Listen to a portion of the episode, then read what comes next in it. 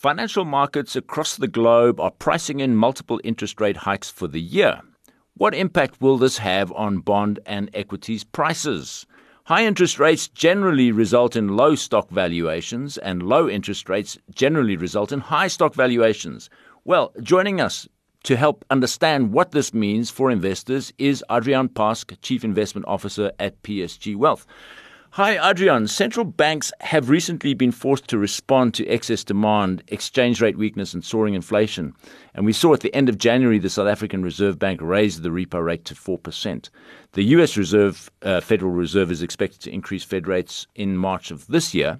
And this follows a list of other key central banks that have started to normalize the cycle, albeit from a different starting point. How do higher interest rates impact bonds and equities? Yeah, I think that's the million dollar question for anybody who has an offshore investment at the moment. So that's been a, a key area for, for investors over the last 10 years, increasing uh, offshore exposure as sentiment locally really uh, went backwards very quickly. But I think it's a good time to really reconsider the view on, on that specific point. So if we look at where interest rates are now, they are at historic lows in the US. And what we expect to take place over the next six months in particular uh, should have a profound impact on investment. So we're expecting 25 basis point interest rate hikes March, May, July, September, and December for for this year. Um, and then in addition to that, obviously we've had tapering that took place last year. Initially, uh, you know, the bond repurchases tapered off at 15 billion a month. Then it was escalated to 30 billion a month. That should come to an end in March. And then obviously following that, we should see interest rate uh, hikes, as I said. And then also very important to, to take note of is the policy statement by the Fed that was issued uh, last month clearly states that they are aiming at running off the balance sheet, so reducing the balance sheet. And that's going to be extremely profound. Uh, I think the impact of that alone it's probably going to be even more severe than, than, than interest rates. So essentially what we're saying is that the days of helicopter money being pushed out into the economy are, are over. And essentially what's happening is we're vacuuming all of that up and they will be less available on the ground. And if we look at the impact on sentiment, it's going to be uh, obviously quite significant. Investors are going to realize that it, investing is not as easy as what it used to be and there's not enough to spend or, or not as much left to spend. And if we look at bonds, if what we do in our environment and in the research team, obviously consider the risks um, as well when, when we invest. If we look at a, at a 30 year bond, for example, we'll stress test that for a 1% increase in interest rates to get a good sense of, you know, how, how much risk are we really talking about. And in our model, the, the 1% increase in interest rates should probably cause a 20% decline in a US uh, 30 year bond which is obviously quite a significant number. Um, on the shorter end, maybe less. So if you look at the five years, uh, more or less a 5% decrease, but still it's material in environment where cash rates are, are barely above zero and actually in real terms uh, negative. In, in the equity side, things look equally dire. Um, you know, on aggregate, the, the S&P looks ex- extremely expensive to, to our minds. There's still um, a lot of concentration risk in the index as tech players have really taken up a lot of the growth in that in that index. And uh, as interest rates go up, you mentioned we should see lower valuations. So we sh- we should see these stocks derate, so start trading at lower multiples, which is obviously part of the pressure. And if we use that 30-year Treasury number, I say 20% decline, we expect to be we expect equities to be uh, even more harshly punished than than a 30 year bond. So especially on specific on specific stocks, obviously uh, not not all stocks are the same. But the point being, you know, the 60-40 model where investors used to just simply invest 60% in, in US equities and 40% in US bonds, that's going to be severely compromised. And I think the key message out of all of this is to say investors will have to taper their own expectations of what investments will be able to do in foreign markets over the coming decade. All right. It looks like you're pricing in five interest rate hikes of 25 basis points in the course of this year in, in the United States. That, of course, is going to make it more expensive to borrow. And one would expect then that equity prices are going to drop, as you've already mentioned. But why do you think it's important for central banks to normalize interest rates? I think that's a really important um, dynamic to, to understand. So if you sit back as a, a man on the street and you say, well, listening to the amount of harm that interest rate hikes will have on the economy and on investments, why on earth are we even considering it? Just keep rates lower for longer. Uh, it all seems to be going uh, just fine. The, the key to remember is that first and foremost, monetary policy uh, interest rates are a, a policy tool for making sure that the economy it keeps on humming along and growing at a sustainable pace. So you don't really want your economy to run too cold. So that was the COVID scare. In that situation, you, you stimulate, you decrease rates. But on the other end, you also don't want your economy to run too hot because what happens in that environment is that you see bubbles forming and there's already, you know, quite a few pundits that say there's multiple bubbles around as a consequence of having this easy money floating around. So it is time to to pull back on that so that you can avoid introducing you know more um, systematic risk into the global financial economy. Um, the other component is as we as we should expect, you know, it's just a matter of time before the next crisis hits. So it's, it's a bit of a, a grim outlook on things, but I, I, say this objectively, but there's always something that happens that creates some major pullback in markets or a major pullback in the economy.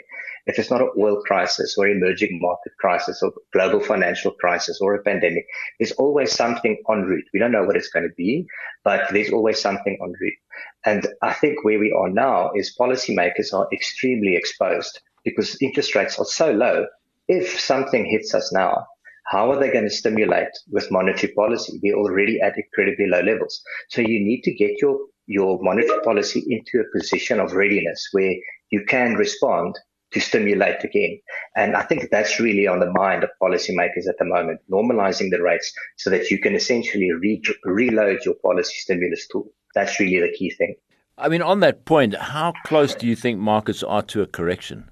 Yeah, it, it's such a it's such an emotive question, really, and and you know even if you go through through research, and you will see there's a very wide range of opinions on on this available. But to to try and cut through the noise, what we do in the in, in the research team at PSG Wealth is to look at this objectively by looking at the key drivers of of corrections. And historically, the, the things that matter most would be obviously valuations, where corporate earnings are um, what the output gap is in GDP. So that's really the potential of the economy where in, in relation to where it's currently growing.